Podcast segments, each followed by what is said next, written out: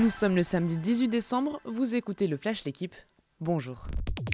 10 minutes de folie pour s'offrir une place en finale du mondial. Les handballeuses françaises ont battu le Danemark 23-22 hier soir en demi-finale.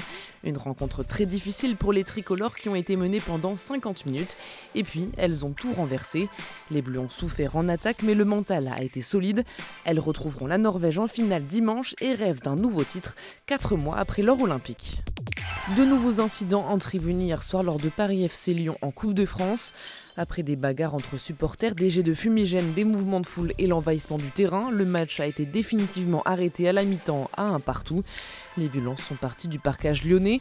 De son côté, Jean-Michel Aulas, le président de l'OL, estime que les responsabilités sont partagées. La commission de discipline se réunira dans les prochains jours pour décider des sanctions, mais Lyon pourrait perdre la rencontre. Un épisode de plus dans une saison déjà marquée par les interruptions de matchs. Ce soir, suite des 32e de finale, avec notamment Lille Auxerre et Rennes face à Lorient. Pas de duel franco-britannique ce week-end en Coupe d'Europe de rugby. À cause du Covid-19, toutes les rencontres entre les deux pays ont été annulées. Toulouse, Bordeaux-Bègles, Clermont, La Rochelle et le Stade français sont concernés. Seul tricolore a joué en Champions Cup. Castres contre les Irlandais du Munster à 18h30. Reste à savoir quand les matchs seront reprogrammés. Une solution au mois d'avril est envisagée. Grosse frayeur hier après-midi pour Perrine Lafont. La Française a très lourdement chuté lors de la super finale de l'étape de l'Alpe d'Huez en Coupe du Monde.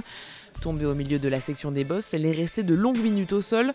Pas de graves blessures, mais la championne olympique est touchée aux côtes. Surtout, c'est son moral qui en a pris un coup. Cet accident confirme son début de saison mitigé, mais les JO d'hiver sont encore dans deux mois. Perrine Lafont sera une des stars de la délégation tricolore. Merci d'avoir écouté le Flash L'équipe. Bonne journée.